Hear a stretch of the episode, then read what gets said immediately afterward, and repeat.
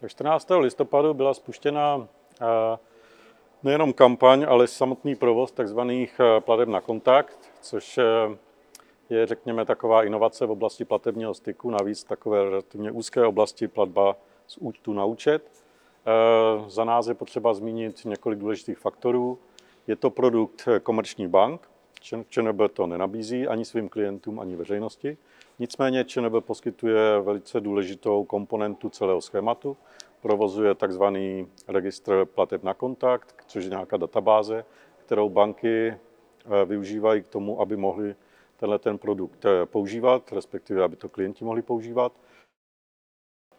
Eh, co je důležité ještě říct, že tenhle registr vlastně slouží jako databáze v které se propojí telefonní číslo klienta s eh, bankovním účtem klienta a zároveň ten registr eviduje jméno, na který je vedený ten bankovní účet a ten registr poskytuje služby těm bankám. Tou hlavní službou je odpověď na otázku, existuje ke konkrétnímu telefonnímu číslu bankovní účet a naopak existuje nějaké telefonní číslo, které je spojeno s eh, konkrétním bankovním účtem.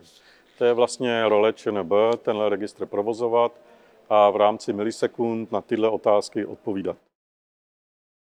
Co se týká zapojení bank, tak eh, ten systém je dneska otevřený všem bankám, které jsou připojeny tzv. k CERTISu.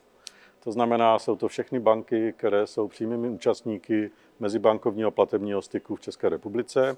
V současnosti ke dnešku máme registrováno šest komerčních bank. Ten počet je samozřejmě menší, než je celkový počet bank v České republice.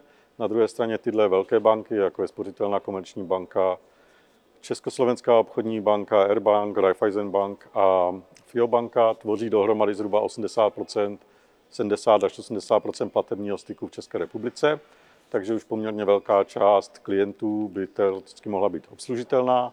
Máme dvě další banky, Monetu a Unicredit, kteří deklarovali, které ještě deklarovali, že by se připojili ke schématu příští rok.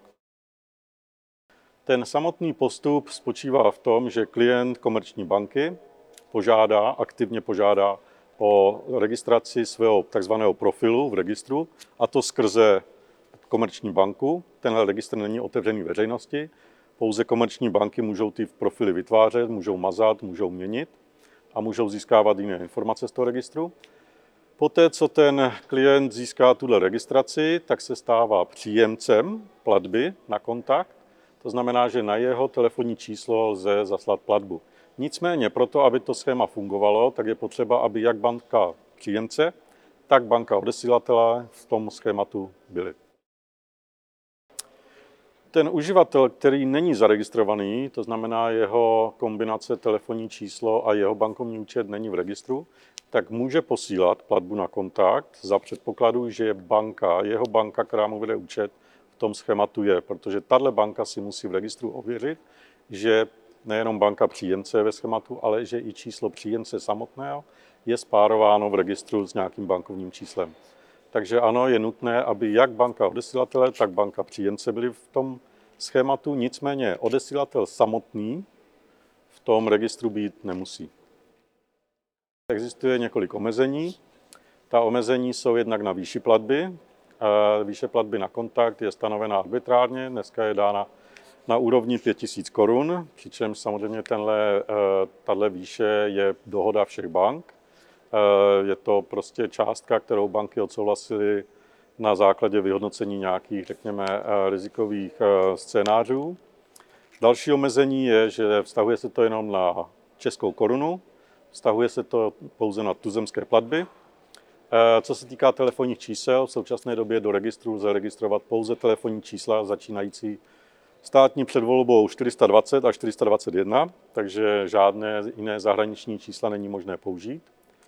Dalším omezením je, že netýká se to jiné měny než koruny a účastníkem toho schématu můžou být jenom komerční banky v České republice.